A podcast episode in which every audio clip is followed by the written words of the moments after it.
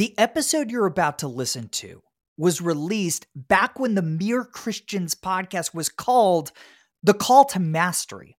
Now, if you love Mere Christians, you're still going to love these older episodes because the majority of each conversation focuses on how the gospel influences the work of our guests. With that disclaimer out of the way, please enjoy the episode.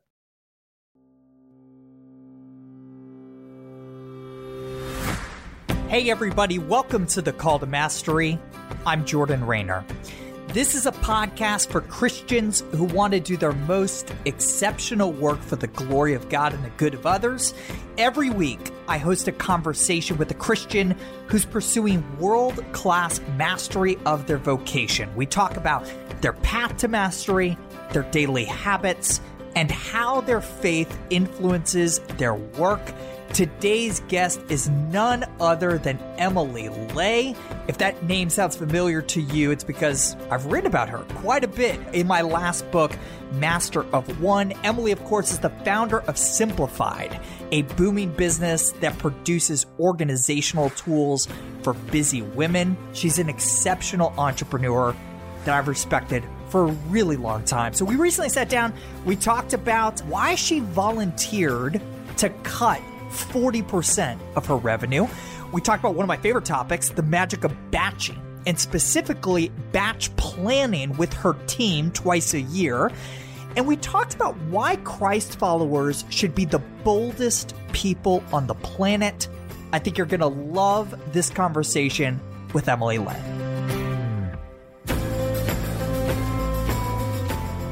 Hey, Emily, thank you so much for being here.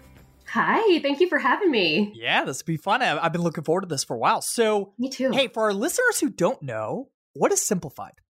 So, I started a company called Simplified 12 years ago, and we make planners and organizational tools for busy women who are trying to manage all the things. All the things. All, all the, the things. things. Yep.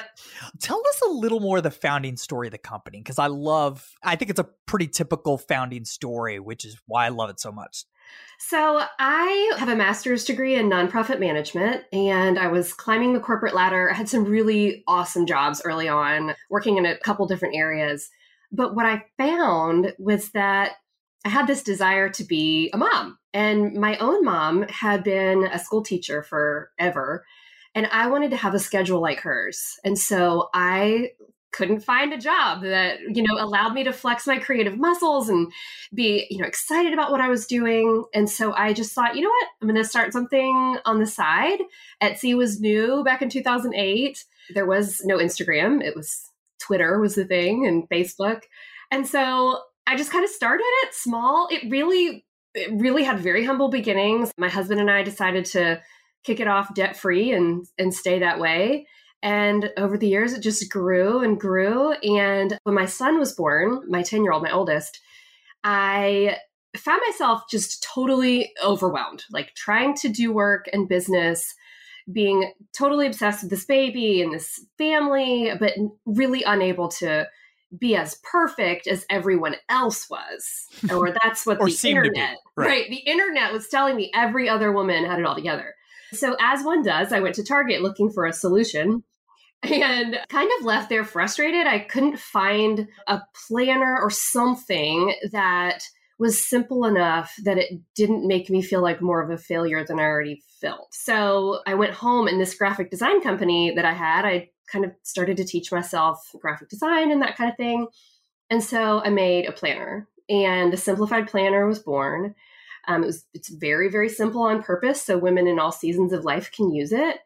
And then from there, we ended up being carried in 800 stores around the world. I've been able to write books about the content that we teach. I have a team of nine women who are just amazing. And we have licensed collections in Target, Walmart, Office Depot, and Staples.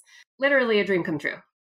But it was a side hustle for you for a while, right? You and I have similar stories. We had these great jobs, but just not the very best expression of our gifts, right? And not ultimately where we wanted to land. I'm curious, I'm sure we have a lot of people listening who are in that spot right now. What advice would you give them? So, honestly, the best advice I have for somebody who is either starting out or kind of in the middle of, of their journey is to run a company debt free. We are big Dave Ramsey fans, and I can tell you at least once a week, I am grateful that that is what we decided early on. We even had the opportunity to go on Shark Tank. We got pretty deep into auditions, and finally, we were like, why? Why would we give away equity in the company. Like we've been, built this thing from scratch. And I say we, it was just me at the time, but my husband has been kind of the finance brain behind things.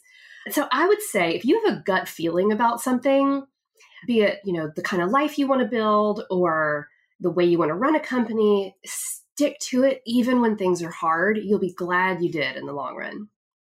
That was a very interesting, surprising answer to that question. Like on a week to week basis, what happens in the business where you're like, man, I'm glad we're not settled with, you know, sal with debt or investors or whatever. I think that number one, we own 100% of the company. And so we get to make 100% of the decisions. And the debt free thing, I mean, you just think about how much being in debt or, you know, having a debt can really affect your decisions and the way that you run a company or even your life being personally in debt. And so for us to really just have stuck to that, I mean, the company had to grow slower because of that. But when I made mistakes along the way, it didn't put me under. We had strategically made decisions so that we could survive those kinds of things, knowing they would happen. You know, I told part of your story in my last book, Master of One, and I quoted this line from you that I love. I come back to it a lot. I'm going to read it verbatim. Quote, I think this is in one of your books. You said, quote, do you remember what it was like to be on the cusp of adulthood when anything could happen, when we stood at the starting lines of our grown up lives with seemingly hundreds of roads to choose from?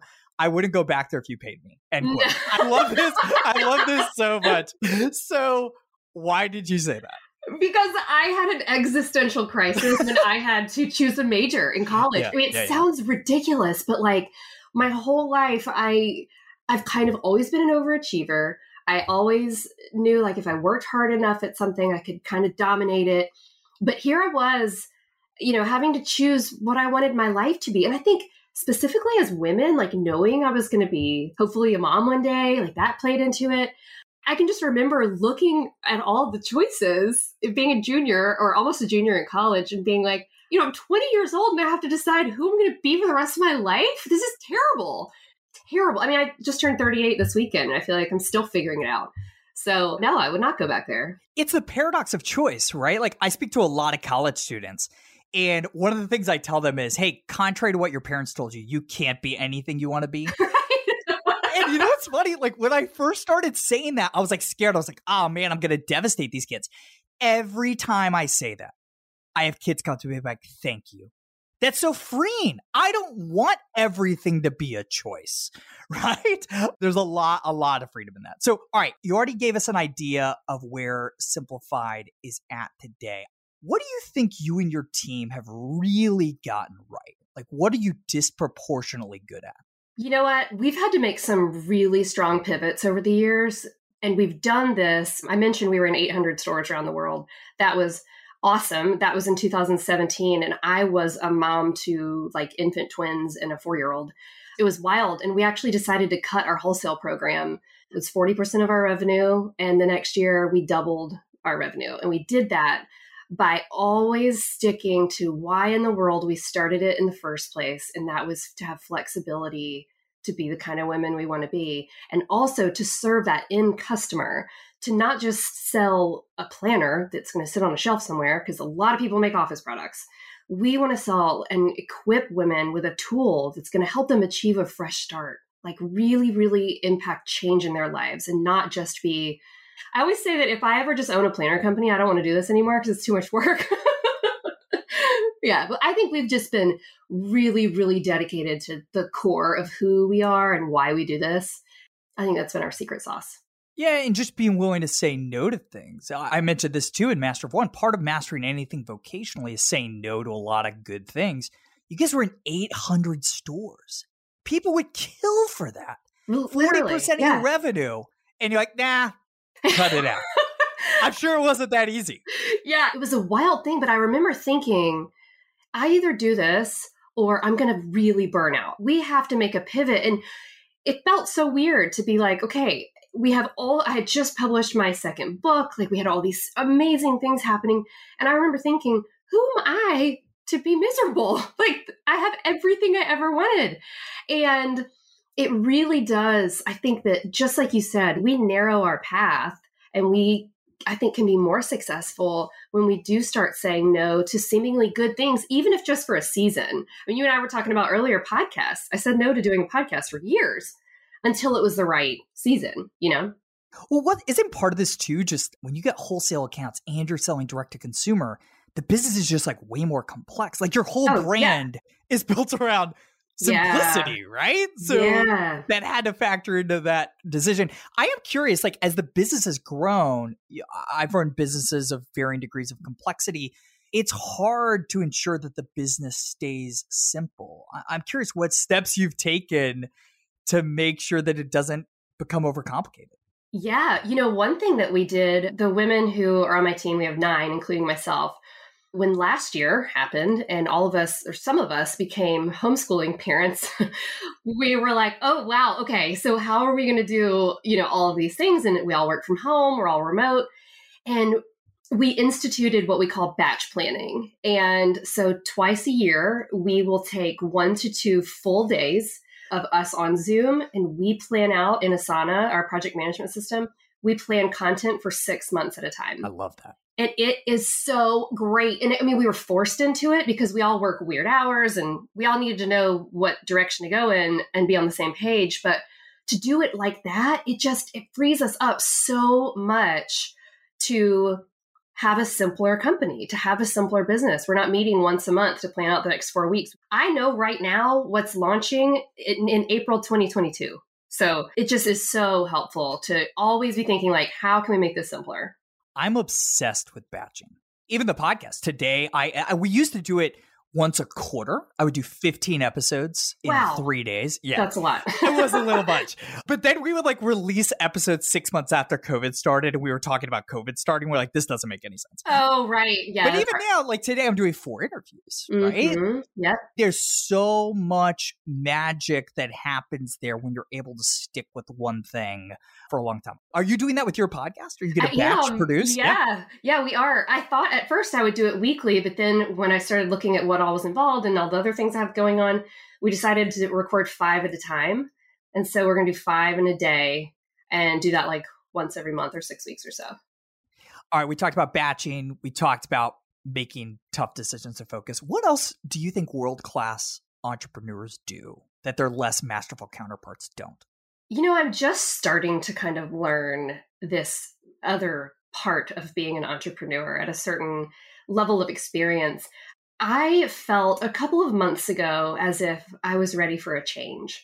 I didn't know what that looked like, but I knew that Simplified had grown into so much more than just Emily Ley. And I was kind of getting really involved with my work as an author and then this podcast thing. And so we promoted one of the women that I work with to chief operating officer.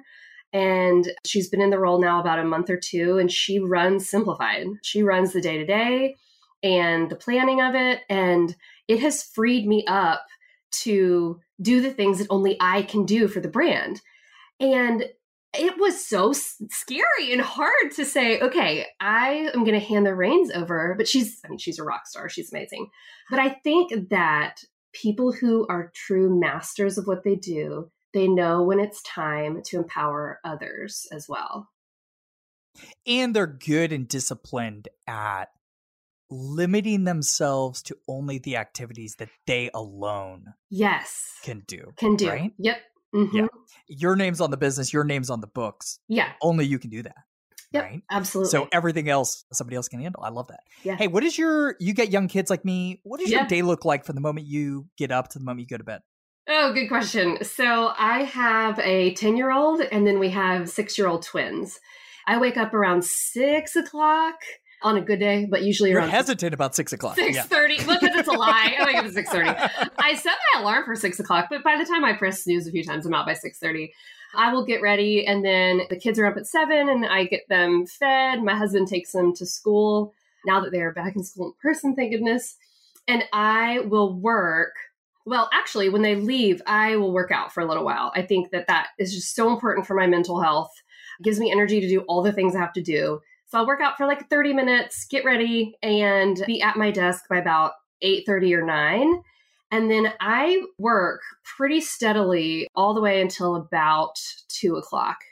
And then I have to go pick up my kids from school. After that, they come home and I may answer an email here or there, but I try not to work. I try to switch it off. That is a luxury that has only come with time because there were many years of working in the middle of the night and having little babies at home and you know looking completely different. But now that they're in school i think things are a little more streamlined. Yeah. It's good for mm. people to hear that that comes in seasons. It comes oh, after yeah. you put in the work oh right? oh my gosh yeah. In the beginning i mean when the, i was first starting the business and i was working at a corporate job an hour away i would stay awake until 2 or 3 a.m go to sleep wake up at 6 go to work, come back, and, and just keep working. I mean, I was an absolute workhorse, but it is it's it's seasonal. Yeah. By the way, am I remembering this right? That corporate job that was when you were here in my hometown of Tampa, right? Oh yes. Are you? How did I not know this? Yeah. yeah, yeah, yeah. So you were in Tampa for years, right? I was. I was there 10 years. And I the job that I had, I was working at USF in their Women in Leadership and Philanthropy program. Interesting. I didn't know yeah. that. That was gonna be my question of where in Tampa you worked. Did you like working at USF? I did. I really did. But I also, I was, I worked with women who were just doing so many amazing things in the community. And they were just really like making stuff happen. And I was like, I don't want to sit in this chair anymore. yeah. I totally get that. All right. You talked about your daily routine. What are some of your regular spiritual disciplines? What does that look like for you? That also, I think, has changed season to season. I think now I'm able to be a little bit more disciplined about it. I like to have a few minutes in the morning to just have some quiet time. Some friends of mine and I locally started a very tiny little Bible study. We meet on Fridays at my house and have coffee and right now we're talking through the book of John, but it it's changed over the years. But I think making time for yourself, for your spiritual wellness, for your mental health, that has been something that's been really important to me over the last couple of years. I'm curious if you see the work that you and your team are doing at Simplified connecting to the Lord's will in the world and the work that He wants to see accomplished in the world. Do you see those things intersecting at all? Yeah, wholeheartedly. At Simplified, I think that the work that we do, I think that it really, I hope that it really empowers women to be their very best and to be able to serve in such um, important ways and not just in big ways in the community and that sort of thing, which is very important. But I think there's a lot of magic that happens inside a home, no matter what size your family is or what it looks like. I think that there's magic inside the four walls of our homes. We've all seen that this past year when we've been kind of confined to them. I think that what Simplified does is empowers women in that space really well and I think that impacts not just the women themselves, but their families and children also. Yeah, absolutely. I mean, we talk a lot in this podcast about being exceptional at work. I've written about this a lot before. We're also called to be excellent fathers and mothers and husbands and wives, right? We're to do all things for the glory of God, not just work, right? I'm curious if you've ever reflected on what aspects of God's character you reflect through your work right? Like, what are those qualities of God that you see in yourself as you go to work every day? Uh, that is a good question.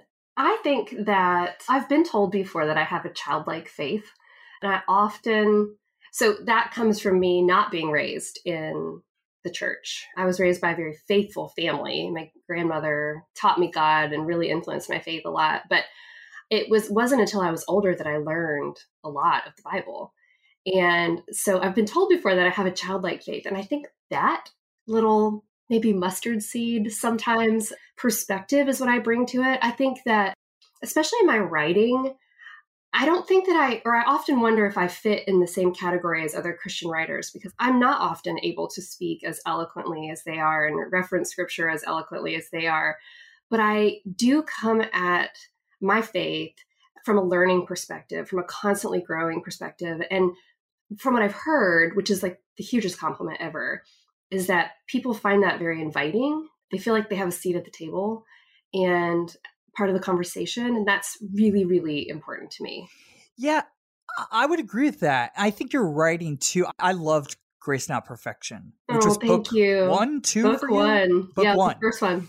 Yeah, I loved it. And I loved it because I thought it was just very gospel centric, very grace centric, right? You know, it's something we talk a lot about the podcast is that while I do believe there's a biblical mandate for the pursuit of excellent work, there's no biblical mandate for the attainment of that for any sort of success or level of subjective excellence or results or whatever. You know, the gospel ensures that we're secure regardless of what we do at work. So I'm curious like how you manage that tension between the pursuit of wanting to do great work, but also giving yourself grace along the way. You know, I think I've messed up enough to just feel really comfortable with it, honestly. It's kind of like, you know, starting this podcast of mine. I've been doing work at Simplified for so long that we've just been on this great trajectory and learning how to how to do a new craft. It's been a little humbling. it's just different. It's just it's just different. And so I don't know. I feel like that part just comes kind of natural to me. I, I've dealt with perfectionism a lot in my life, and it's something I've worked a lot on. So, yeah, I think it's just a daily give and take. Yeah. You're releasing this new podcast. You're also Mhm. releasing this new book called Yeah. Growing Boldly. What's the 30 second overview of that new book? Yeah. Oh my goodness. It's bright yellow, number one. I, saw it. I love it. Yeah. I just had this fire in me For early yellow? 2020 from yellow. I see the world in colors. I just had this fire in me that was so fired up about entrepreneurialism and how many books are out there telling you to be a girl boss or a mm. boss babe or hustle till it hurts or blah, blah, blah. And those books are great. But I wanted a book that was going to honor the journey and honor the rest and honor the sacrifice and like the whole picture. Hmm. And I wanted it to be built around a framework that was extremely actionable, that didn't just inspire you with stories from my own journey and the journeys of a lot of other women who've gone up against crazy hard things, but like at the end of the day, gave you tactics for how to actually go out and dare to build a life you love. And I love the bold theme. I've been writing a lot about this lately. We, as Christ followers, we should be the boldest people on the planet. We have nothing to lose because at the end of the day, we have Christ, right? That should lead us to take big swings, right? So I love that you're writing about that. You read a ton. You read a mm-hmm. hundred books last year, which is just silly. I'm curious which books you recommend or gift most frequently to others. Okay, I just finished a book yesterday and I cannot stop thinking about it. It was called The Four Winds. It's by Kristin Hannah. And I am very impacted by fiction books, also nonfiction, but I love fiction books. How are you impacted by fiction? I'm, I'm Okay. interested in that. So I was an English major. After my existential life crisis of choosing a major, I decided I would not choose a career at that time. I would choose to study what my heart felt called to. I think the Holy Spirit was nudging me in a direction. And so I chose creative writing. And studying literature and books, it just, it was so fun and exciting. And I, I learned the beauty of like these parallels that I would find between characters and the symbolism of different things. I think that those kinds of messages just speak to me in such a concrete way. I love good fiction. And The Four Winds was just, it's actually a fictional story about a woman making her way to California from Texas during the Great Dust Bowl situation of the 19, very early 1900s. And it's just a fantastic story about strength and grit and grace and love. And it's just wonderful. My So, wife yeah. just finished this like five days ago. Oh, is she just talking about it nonstop? Yeah, she's talking about so it nonstop good. too. So I feel like I've read the whole book, which is good because I don't read fiction. So I'm like, oh, great. Like Right. I know The Four Winds by Kristin Hannah now. Anything else, especially nonfiction or fiction, that you Yeah. love to give out? Definitely Essentialism by Greg McKeown. I'm sure you've read that one. yeah. It's just so good. Atomic Habits by James Clear. Those two are so phenomenal. And then one came out today by Cal Newport. Yeah, I read it. It's World Without terrific. Email. Oh, did you read it? I can't Yeah. wait. Cal's coming on the podcast. Yeah. Get out. That's so awesome. Yeah, so I think your episode's airing a couple weeks before his, which I didn't know Cal was a person of faith. And so I was really Yeah. excited that he agreed to come on. The new book is terrific.